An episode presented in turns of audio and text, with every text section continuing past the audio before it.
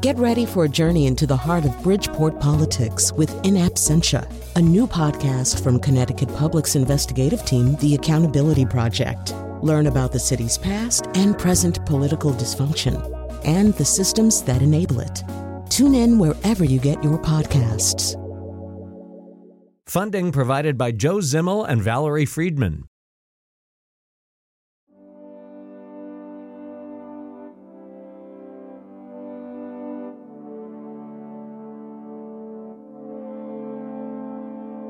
May not feel too classy, begging just to eat. But you know who does that? Lassie. And she always gets a treat. So you wonder what your part is, because you're homeless and depressed. But home is where the heart is, so your real home's in your chest. Everyone's a hero in their own way. Everyone's got villains they must face.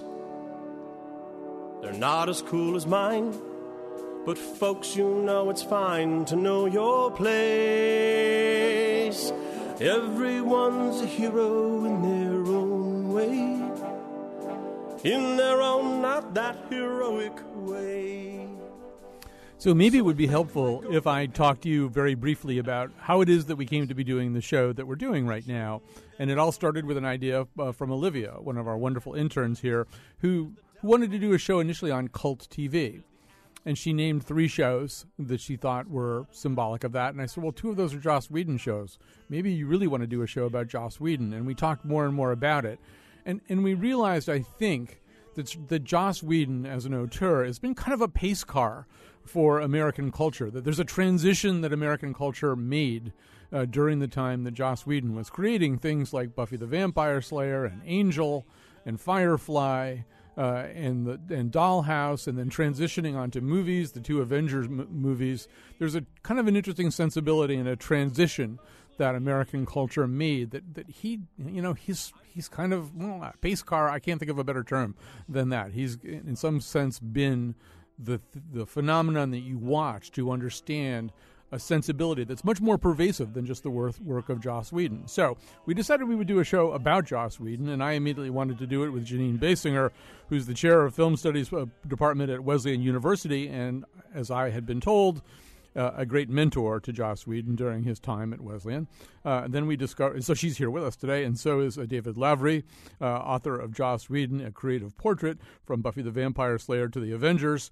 Um, he's the director of graduate studies in English at Middle Tennessee State University and the co-founder of the Whedon Studies Association. Yes, there is such a thing. There's, a, uh, in fact, a uh, there's a journal, uh, an academic journal of Whedon studies uh, as well. Uh, and then we thought, that's great. We'll just talk about Joss Whedon.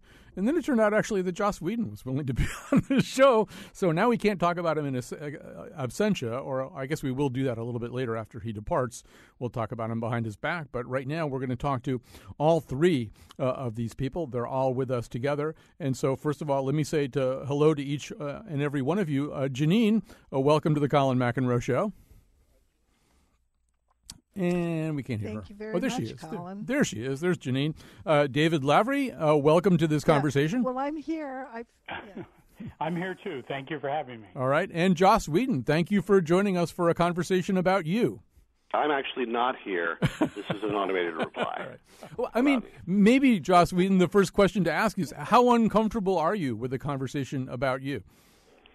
Um, uh, what percentage do you think will be praise? if, if there's a lot of praise, I'm probably going to be fine. Um, if there's just a normal amount of praise, I might get bored or Oh. distracted. All right. I, I Well, want. actually, I'm very uncomfortable with it, but I'm but I'm going with it. All right. Um, so I, I want to begin, uh, Joss Whedon, by um, yeah, I think everybody who does something probably has a moment as a young person when they realize that that's a job. You know that that there's the thing that they like, the thing that they're enjoying, the thing that they're uh, consuming, whatever it is. That's a job that you get. Other people are getting paid for. Maybe. I could do that job. Um, did did you have a moment like that where you suddenly thought, "Wait a minute, this is this thing that I love. I could actually do it." Well, my father was a television writer, and so was his father. So, very early on, I had the the idea that um, I could get a job that was not an actual job. I loved to draw and to sing, and I loved the arts and all of that stuff. Anything, all of that appealed to me from the very start. Um, anything where I didn't actually have to learn a skill, um, it seemed like a really good job for me. I, I, I, will say that I am of an age where I probably consumed television that was written by your grandfather, like the Donna Reed show or something. I was probably watching Captain Kangaroo when your father was watching was uh, was writing for it, and obviously I, have consumed a fair amount of your work. So uh, I guess I'm a three generation Whedon. I don't know, you know what that does for me. Uh, um, well, it's it's worked for me. I say go with it. Um, and, and, the other thing I wanted to ask you about before we pull in our other two guests here. So you and I are about nine years apart in age. I'm a little bit older than you are, and so I actually and and I was a comic book reader. I watched the transition from DC to Marvel, from Superman and Batman, whom I had been reading, you know, in third and fourth grade, and suddenly Marvel Comics came along, and there was this completely different sensibility. These people who were sort of aware of the bind they were in, they were aware that it was not natural to be putting on costumes and running around trying to save people. They were asking questions that Superman and Batman and and the Green Arrow and the Green Lantern never asked. And it was to me, it was this incredible. It was a real paradigm shift. It was a real jolt. And I guess I'm wondering, when did you encounter that sensibility, which I think has gone on to also permeate your work? Well, I um I started out as a Marvel boy. My dad was running the electric company when they made a deal with Spider-Man to do Spidey stories, and so they gave him a bunch of comics when I was nine years old, and he just dropped them by my bed. And they were from some of them were a little older than than current, but there was Spider-Man and Doctor Strange and all sorts of stuff. And and uh, and from the moment I picked them up, that was it for me.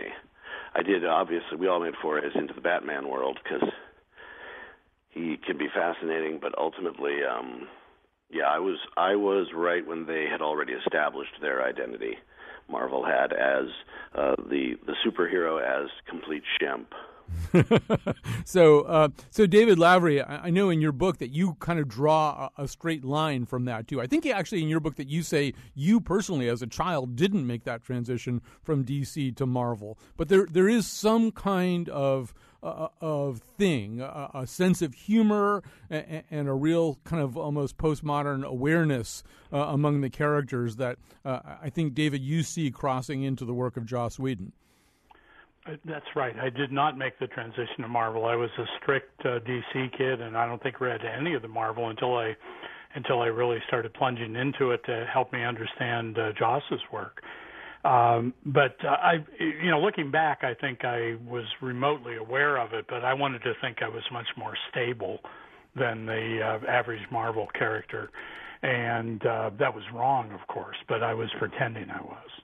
Well, there, yeah, the, Jules Feiffer, uh, Joss Whedon has that great essay, the great comic book Heroes, where he he actually talks about the difference between Superman and Batman. He says, you know, if you were relatively mentally healthy, you could stand to be Batman. You would take your lumps, you'd get knocked down, you'd get back up again. Pretty soon, you would prevail over your uh, over your nemesis. But if you were in Jules Feiffer's words, kind of neurotic, the way Jules Feiffer thought of himself, you really needed Superman. There was kind of a sense in which the more downtrodden and insecure you felt, the more you needed to project uh, onto somebody who was far, far, far more uh, powerful and, and, and invulnerable than you were. I don't know what role did superheroes play for you, Joss, as as a boy consuming them. Well, I think everything. Um, everything I wanted was interested. I read a ton of science fiction, um, and everything was about you know situations that were more than people who were slightly more than. Um, the Superman aspect of it, for me, I was never particularly interested in somebody who appeared to have it all together, to be a perfectly not only a powerful being but a well-adjusted normal guy. I knew from a very early age that that was not going to be me, and um, most of the stories that uh, appealed to me were about people who categorically shouldn't be uh, in positions of power, who are called upon to do Superman's job, but don't, but don't think they have the wherewithal. Um, Jeanine Basinger, I want to get you into this conversation. I should say that we are connecting with Jean Basinger through South Dakota Public Radio with a very complicated uh, set of relays, the likes of which I have never personally seen before. But we're very excited about it. So, Jeanine Basinger, when you you encountered this young man uh, at Wesleyan, um, who was he to you? How did he present himself to you? What did you think he was going to be doing with himself? Well, he was my superhero. First of all, all superheroes were born in South Dakota. You need to know that. Okay. and secondly, women shouldn't get left out of the superhero discussion.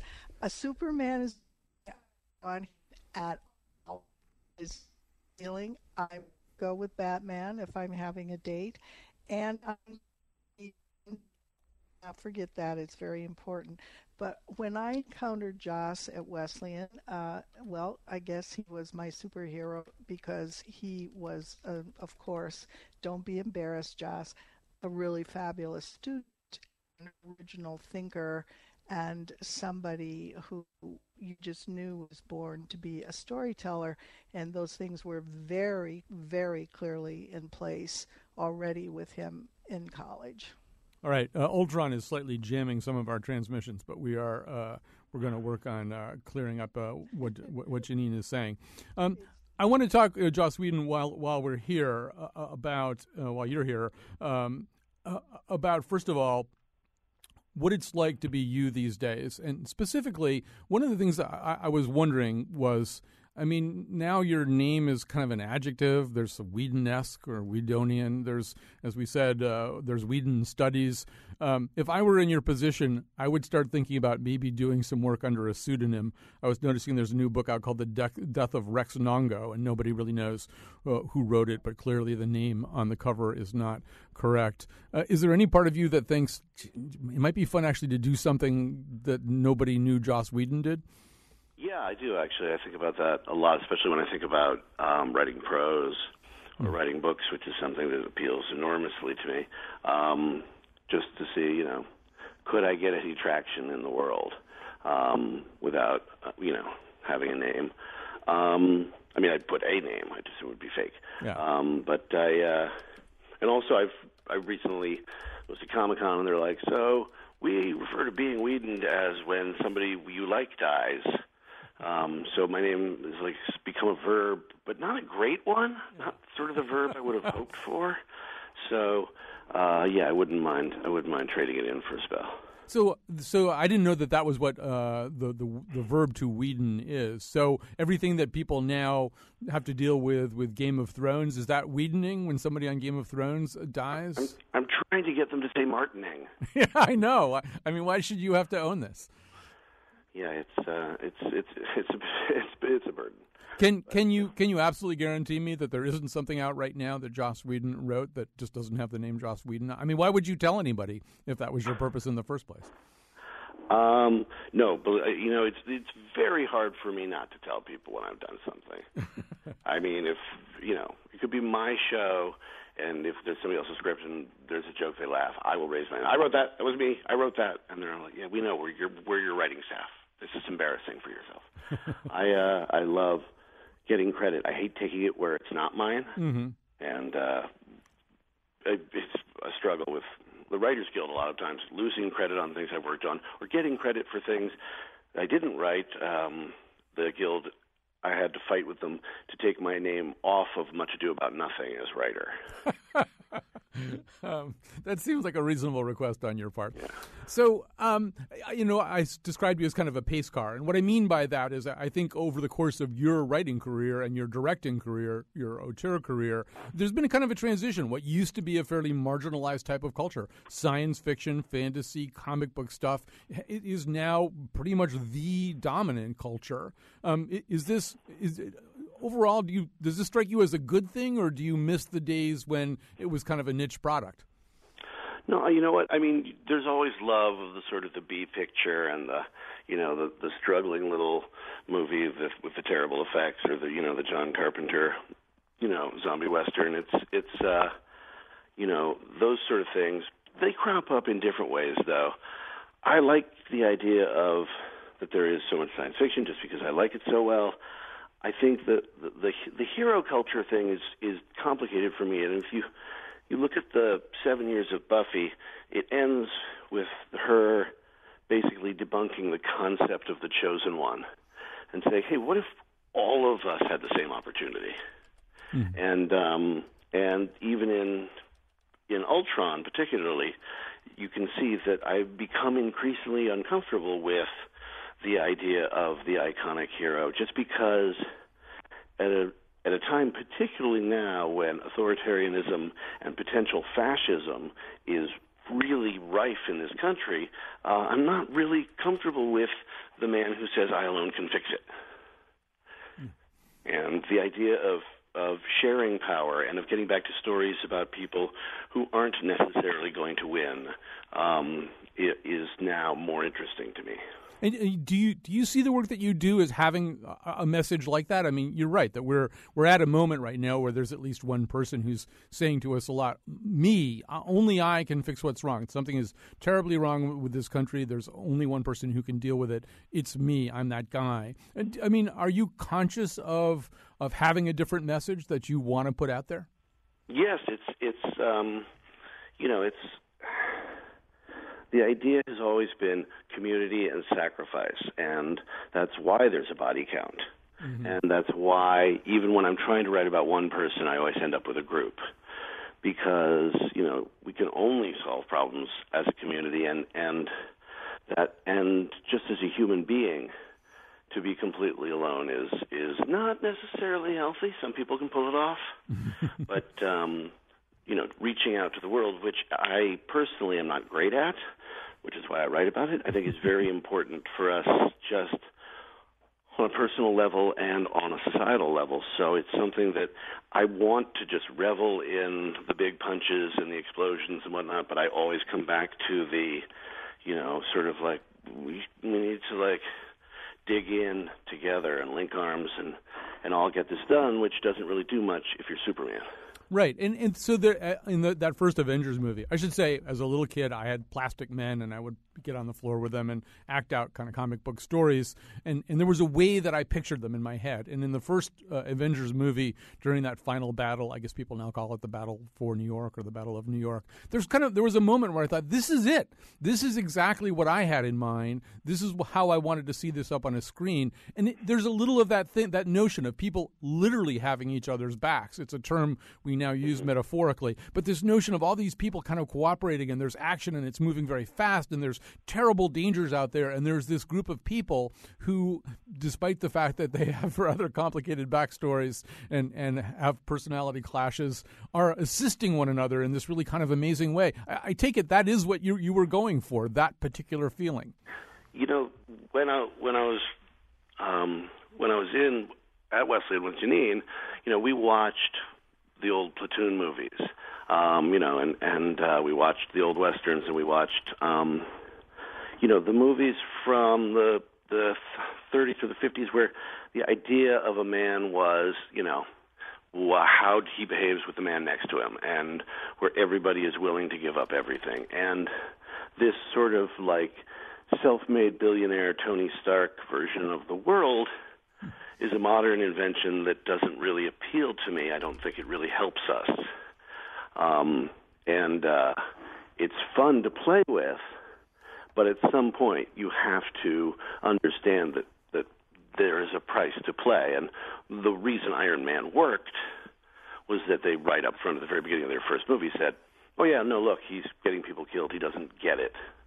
He's just, you know, a solipsistic um, billionaire who's about to figure out heroism." So they sort of earned that. But for me, those stories, movies like Bataan, were just so resonant for me. Um, let, um, th- that's the ethos that I always come back to. Uh, we're talking to Joss Whedon, Jeanine Basinger, and uh, David Lavery. Let let's uh, try the South Dakota Public Radio technology one more time and shoot things out, out to Jeanine uh, Basinger. You know, he talks about studying Westerns uh, at, at Wesleyan, and we recently did a show about Westerns. And I was sort of struck, particularly during the 1950s, in the way that Joss is saying there was this kind of great man theory of Westerns. I mean, later on, people would make movies like Silverado and Lonesome Dove and uh, things like that that were a little bit more team oriented, a little bit more. And I guess there was, you know, obviously Magnificent Seven and stuff, but there seemed to be in the way that he's saying a 1950s ethos, a post-war ethos of yeah, you need one man, you need Shane or somebody to come in and and clean clean up this town. Uh, Jeanine, does that seem right, or am I am I oversimplifying here as I usually do? It's occasion west in the silent yep. community driven. I think we are a sense of that. Yeah, but oh, there we go. Uh, I think I think we are getting, getting? We're, yeah we're getting jammed by Ultron here. We're gonna what we're gonna do is we're gonna grab a break here. We're gonna try to fix this problem. Um, Joss Whedon, uh, I know that you have to go. Do you want to stay a few more minutes past the break, or do you have to go on and uh, create something exciting? I got a few minutes. All right, so we'll grab a quick break. We'll see if we can fix the technology here, and we'll be right back. Every single night, the same arrangement. I go out and fight the fight. Still, I always feel the strangest estrangement. Nothing here is real, nothing here is right. I've been making shows of trading blows, just hoping no. All right, well, we are back. Uh, we're doing a show about the uh, work and influence of Joss Whedon. Joss Whedon has joined us for this show. So is Jeanine Basinger uh, out in South Dakota. David Lavery, who's the author of Joss Whedon, a creative portrait from Buffy the Vampire Slayer to the Avengers. Um, a- actually, I think we may have Jeanine on the phone now. Jeanine, are you on the phone? Can you hear me? Yes, I, yes, I am. Oh, can so much better. Me? Yes, we can hear Wonderful. you so much better, and that's so reassuring to hear your voice. Let me ask you a slightly different question. When you uh, go to the movies and you watch the work of Joss Whedon, or if you watch it on, on television, uh, do you see specific things, specific movies, styles, ideas that, that that you're aware of him having learned in the classroom at, at Wesleyan? Do you think, oh yeah, I made him watch that movie and look at it up there? look, Joss is an original. You know, you you whatever he learned or saw in the from past movies or got in my class has been totally or or uh, Richard Slotkin's class has been totally filtered through his own sensibility. And the fact that he puts those movies to use he puts all his knowledge of literature and you know all the things a vast knowledge of popular culture. But once in a while i i see a little thing oh patrol or oh group or westerns particularly i see. Um but you know for me i i definitely perceive it as work by joss because i hear his voice I feel his concerns. You know, people sometimes ask me, who is Buffy? And I say, Buffy is Joss. I mean, there isn't any other answer. I mean, it's, you know, he's made things so much his own and the kinds of conventions that come out of genre that he understands and uses. The whole reason they're in our culture is to be tempered and redesigned and reconstituted and brought forth through the creative voice of a new generation, and that's what Joss has done with them. Um, Joss, uh, one of the things that I think that you have done that I'm so uh, appreciative of is integrate the the fanciful and fa- fantastic life of characters with their daily lives. I actually do remember uh, a Buffy the Vampire Slayer uh, episode in which you know she's fighting vampires, she's staving off the end of the world, uh, and at the same time, I think she's talking about having to take the SATs the next day. Um, and, and, certainly in the most recent Avengers movies, we see Hawkeye go home, and there's some kind of floor repair job that his wife wants him to do in one of the rooms of their house. There's this kind of notion that people have actual lives in addition to all this stuff. Is that an important thing for you to drive home? Why, and if so, why is it important? Well, I, I mean, I certainly can't take credit for it because that, you know, Stan Lee's DNA is all over that yeah. too. Um, uh, Spider-Man certainly had, you know, plenty of tests when he was off fighting Doc Ock, but um, but I, uh, for me, it's very important because it's um, it connects the audience. I mean, the idea behind Buffy was, oh, it's a metaphor. You know, high school is really difficult. High school is hell and therefore let us, you know, let's make every situation kind of work metaphorically, but let's also just hit all the time that these that they're just folk, um, because the relatability of something is, if the audience isn't going through what the character's going through, then it's it's for me it's a painting. It's just a curio, something to look at. Um, that kind of very direct involvement is something I'm after all the time. Is there resistance to that? I mean, I, I would assume that there are some people, and when I was 11 years old, I might have been that person who I really who wouldn't want to see Hawkeye go home to a house where he's got kids, he's got all the that he's like your parents or something. That you don't want the superhero to be that. You want the superhero to be a completely unfamiliar actor in your life. Are, are there either fans or people at, at movie studios who, who don't want you to do that? Well, I think um, there are fans who don't want you to do anything that you do. um, I learned about that from Twitter. But um, uh, you know, the thing with Hawkeye, and it, there was more of it in the original cut, was we spent a lot of time going, he has a dark secret. Maybe he's turning against them. We don't know. He was bad last time. And then we find out, oh, his dark secret is he's literally the only member of the team who's a well-adjusted person who lives in society and has a family. And um, to me, it was uh, slightly hilarious, but also incredibly important. Yeah, you don't want to see Thor going to, you know, to have his hammer repaired. You don't want to see, you know, the, the mundane parts of certain people's lives. But uh, to throw the light of saying, you know, some of us do the job and go home, mm-hmm.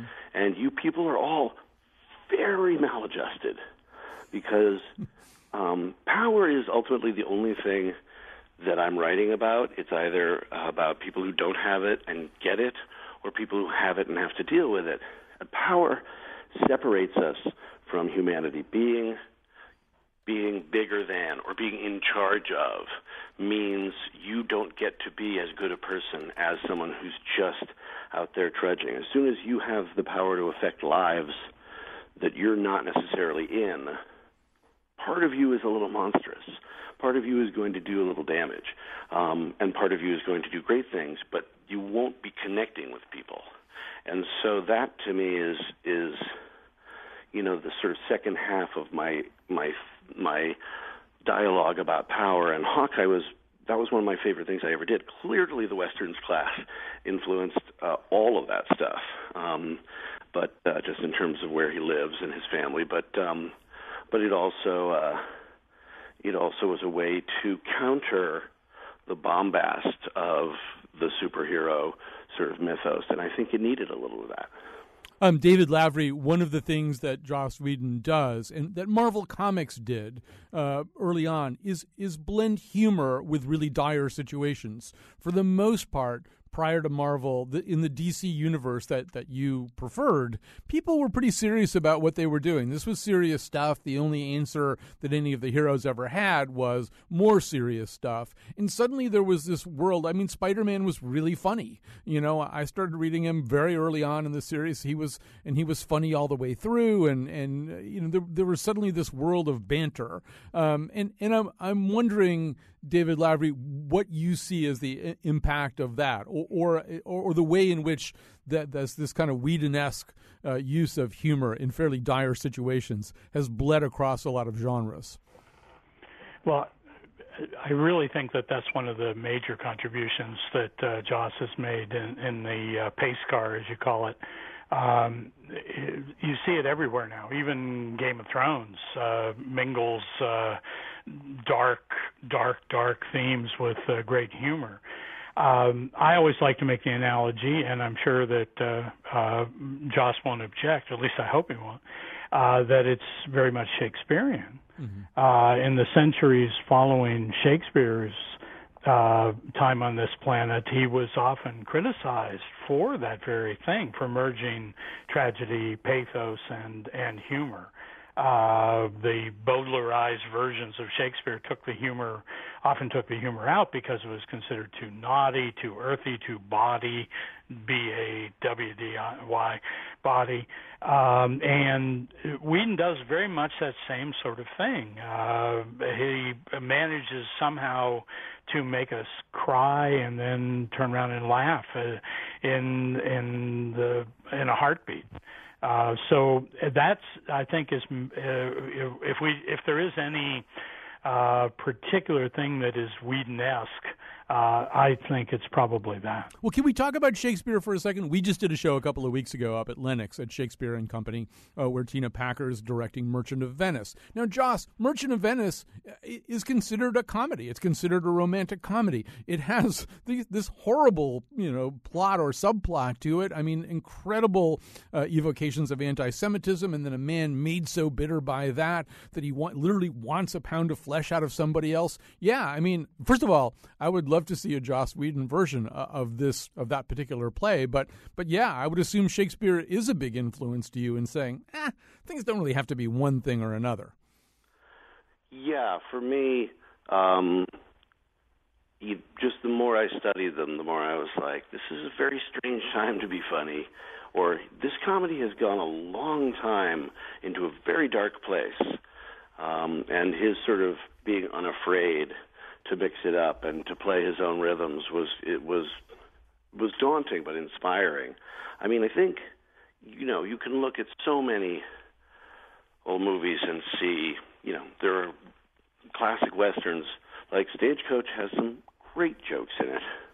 Um, there there are plenty of of things that mix it up, and in fact, when I was working on my first movie, Serenity, I called Jeanine and was like, I worry that you know, the character of Mal is in a western and the character of River is in a noir, and I'm not sure how to make these things work together. And she's like, well, you could start by going back and watching some of the noir westerns, like Naked Spur, and and and the fact is they've been people have been mixing up genres long before I was, and um, I'm a little harder. I hit a little harder with the humor because you know I, I like jokes; they're fun, um, and you know, it was easy to, to realize you can get a laugh much more easily if people are terrified or sad than if they're waiting for you to make them laugh.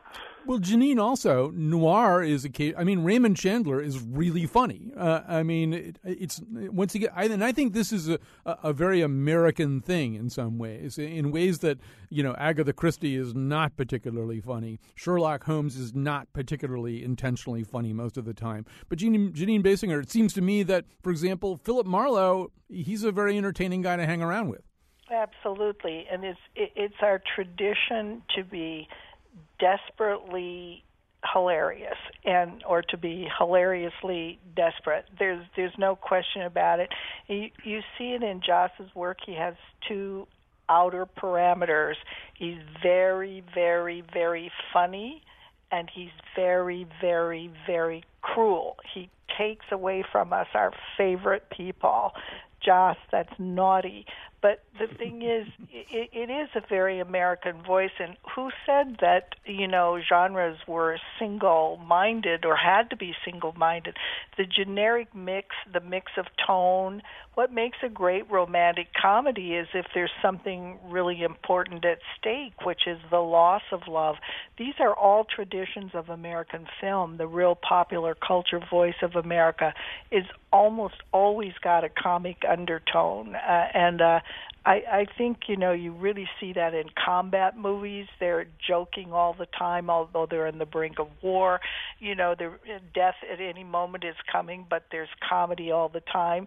The Bud Boetticher westerns, they're they're, they're constantly joking as they ride along. It, it is a tradition, and uh, I think that uh, it's an American voice that you're talking about that has that quality. Yeah, there does seem to be something very specifically American about that. You know, uh, Joss Whedon, I'm interested to, to, hear you say that you called Jeanine Basinger when you're having that thought and having that thought about whether the characters from Firefly all come from the same genre. But I bet you that I wouldn't think that's something you think about very much. I mean, what what does it all start with? I assume it does start with characters, characters that you want to see, you want to have interact, you want to hear what they have to say about things and see what they're going to do in certain situations. Is that where it begins for you? Well, it, I mean, the, the germ of a new idea, I can never tell you where it's going to come from. It could be a structural thing, it could be a character thing. Um, but once once I have sort of the concept in place. Or, for example, with the Avengers movies, you know, that was really just about can I do I have something to say? Do I want to hear these people talking to each other? And the reason I took the first movie and then in a completely separate experience, decided to take the second one was both times I said, okay, is there more to say? Is there some? Do I can do I get how these people work? Because it's the Avengers is you know again with this whole superhero thing, you're rooting for the overdog, which is not an easy thing to write. There's a lot of them, and they're very powerful, and they and Marvel would only ever let me have one villain. I'm like, I have one British character actor against all these guys. How am I gonna?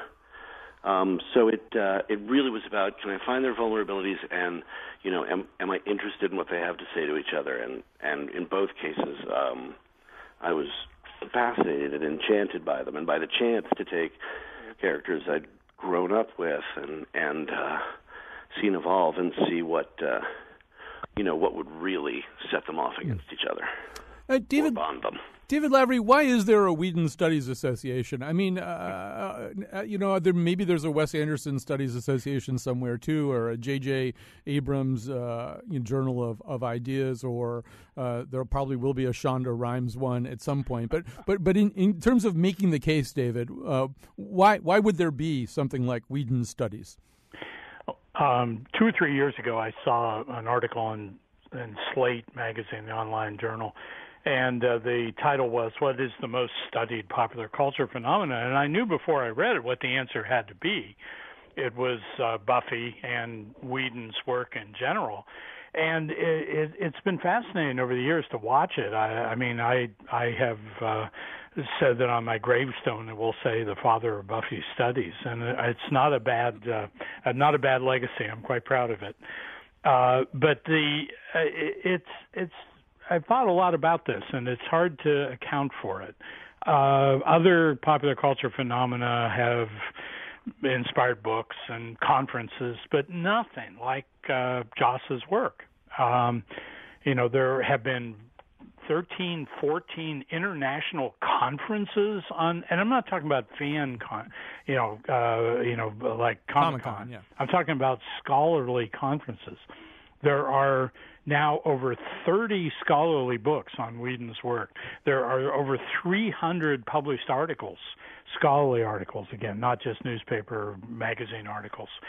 And my brief explanation of why that's true is because academics in particular really resonate with with uh, Joss's work because of the very things we've talked about here today they find that, uh, as I once said to an interviewer who asked me why I was so interested in Buffy, and I said it made me feel like my education wasn't for nothing.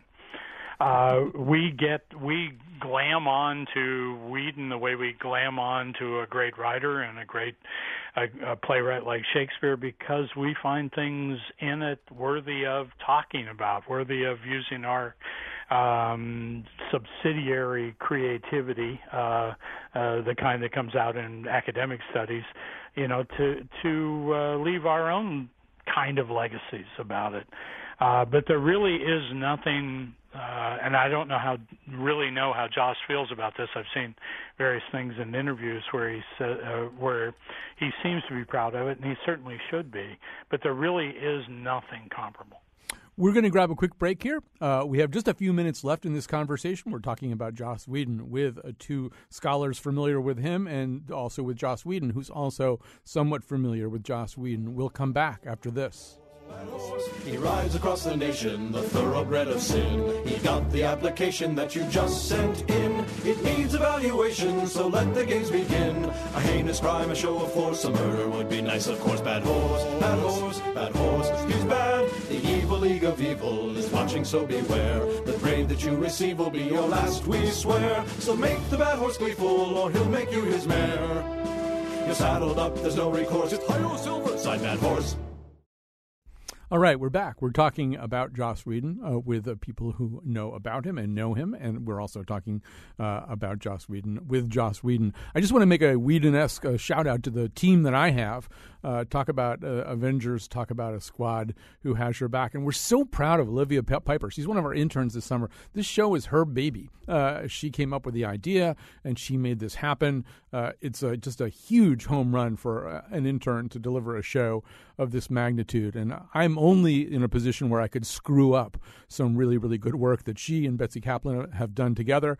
Uh, Jonathan McNicol is our technical producer today, and you know all about the rest of our team. But I'm I'm uh, so excited for Olivia Piper that the show came together for her, and it couldn't be uh, in better shape. Um, I want to talk about women, and so I'll talk to the woman uh, first, uh, Jeanine Basinger. You know, one of the things that there aren't a lot of is are, are westerns, particularly westerns from the glory era of westerns, where women are the protagonists, uh, and uh, it seems as though one of the things that Joss Whedon has done in his work is to bring forward women as uh, as major characters. I mean, you can't get any more major than Buffy the Vampire Slayer. You know, the leader of a, an action group. Uh, what what do you make of all this? What does what does all that mean to you uh, as somebody who's not only a mentor of Joss Whedon but somebody who who teaches this stuff?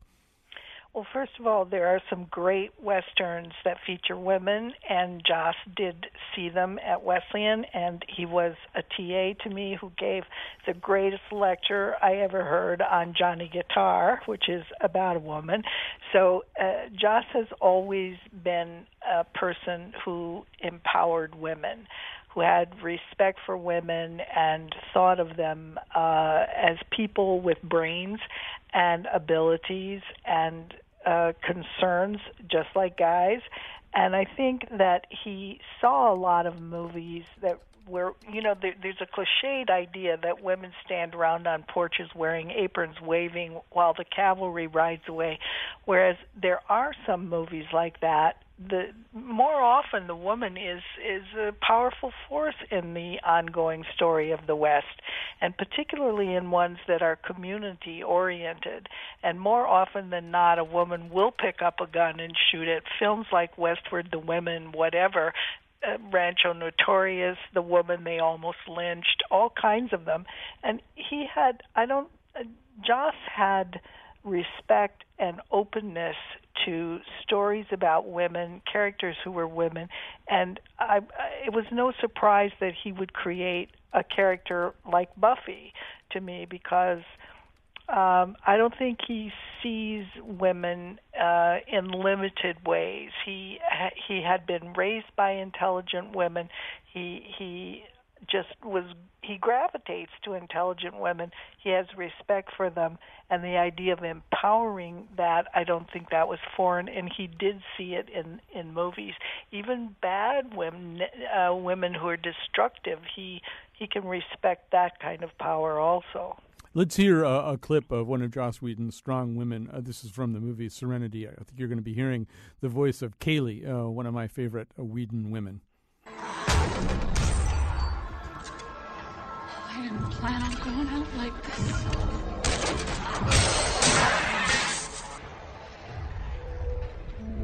Spent so much time on Serenity ignoring anything that I wanted for myself. My one regret in all of this is never being with you. With me? You mean to say as sex? I mean to say.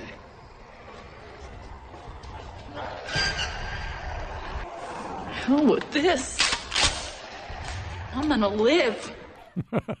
so Kaylee decides there's uh, something worth living for. Um, Joss Whedon, uh, I assume a lot of these are very, very conscious choices on your part uh, to to make a kind of strong woman we don't necessarily see in a lot of these environments. Yeah, I mean, there's there's a twofold thing. One is everything that Jeanine said. There was, you know, there were these great female characters, and and you know, and I was going, um, and they would pick a gun or a bullwhip. Um, I have a real obsession with, you know, the earlier times when, you know, a heist didn't mean going clickety clack on a keyboard and then going, we're in, where you actually had to do things. Mm-hmm. And, uh, and the way the women were treated in movies earlier, um, in the silent movies in the 30s, um, was very different than they were much more they had much more agency and they had much more brio and then they sort of started to fade back and because I also have a particular love of horror movies, Buffy very specifically, and this is something I've said before, came from watching those horror movies and watching the nice blonde girl who parties go and be horribly murdered every single time. And and uh I you know helplessness is something that uh both terrifies and fascinates me. It's something I've dealt with in my own life. And the idea that that person is the one who's going to turn around and destroy a monster was the germ of all this. And it just came from a the things I had seen uh, you know, it, growing up and in these older movies, and be the things that I was not seeing, the things that I had stopped seeing, and and uh, genres tend to ossify, and they tend to sort of like go in on themselves until they're no longer viable, and that's why we move on to another one. And um, in this case, I thought, well, there's there's a way to give me all the things I love from a horror movie, and then give me the thing I love most, which is beating up bullies. um, and and David, I'm assuming that somewhere within that, or a large portion of that world of slayage, the journal, and Whedon, Whedon studies is you know kind of a subgenre of everything that Joss Whedon is doing with with ideas about women and what they can and can't do in stories like this one. Absolutely, I, I the numbers uh, somewhere are somewhere around I think seventy percent of the people that have been at our conferences and belong to the organization are female, and but I would I would add here that this also leads to some difficulties because as uh, Joss uh, and Jeanine well know, uh, he has to hit the target quite perfectly or he comes under fire hence the earlier joss's earlier comment about twitter uh when uh uh, a, a lesbian couple in uh, Buffy, uh, uh, Willow and uh, Tara, uh, were broken up by Tara's death. Uh, suddenly, people who were lovers of Buffy the Vampire Slayer were attacking it and accusing Joss of all kinds of crimes. Um, somewhat similar things happen with uh, Ultron. Um, it's troubling in a way because I'm very bothered by the how purist some of the academics get about this.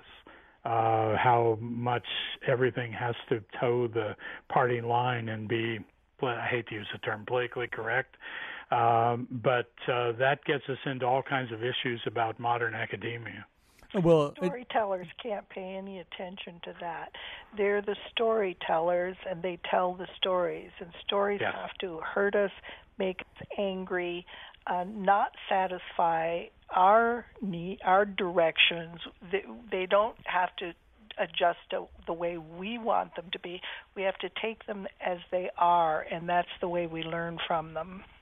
I couldn't agree more. Um, Joss Whedon, uh, we're almost out of time here. Uh, I loved your Much Ado About Nothing, and uh, as much as I enjoy all the work that you do uh, in fantasy and sci-fi and comic book stuff, uh, it also made me wonder how many more of these other kinds of movies we're going to get from you. Is you know, ten years from now, do you think you'll still be working mostly in the genre you work in now, or are you starting to get drawn to some of these other projects that don't identify necessarily superficially as I have always been drawn to everything.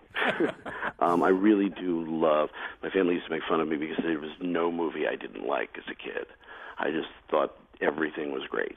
Um, and uh, so, actually, right now I'm writing a historical drama, which is very different than what I've done. It's clearly mine. It's very clearly me, just way more unhinged. Um, but uh, you know, it, it is my hope always to to do the things I haven't done yet. Every now and then, I'm gonna need a spaceship. I gotta have a spaceship, or I start to get twitchy. But um, I, you know, I feel like the whole point of these genres is that they all work together. I've said before, costume dramas are like science fiction. You're creating a world you don't know, and you have some maybe more visual reference, but ultimately, you're um, you're making it up, you're creating it, and it's it's just as exciting. Um, I probably will never make, you know, certain kind of like the you know a comedy about a family at Thanksgiving. Probably not going to happen. Hmm. Usually, I need some kind of of deeper hook. But um, but yeah, I want to I want to do everything. I want to make this a journey because it would be very. I'm at the exact point in my career where it would be very easy for me just to sort of vaguely echo myself and make a good living and never say anything new. Well, we're we're exactly at the point where we have to stop, uh, and we also want Sorry. you to hear. We want you to hear yourself singing too uh, as we go out here. So there, there's always this if the whole filmmaking thing gets boring. But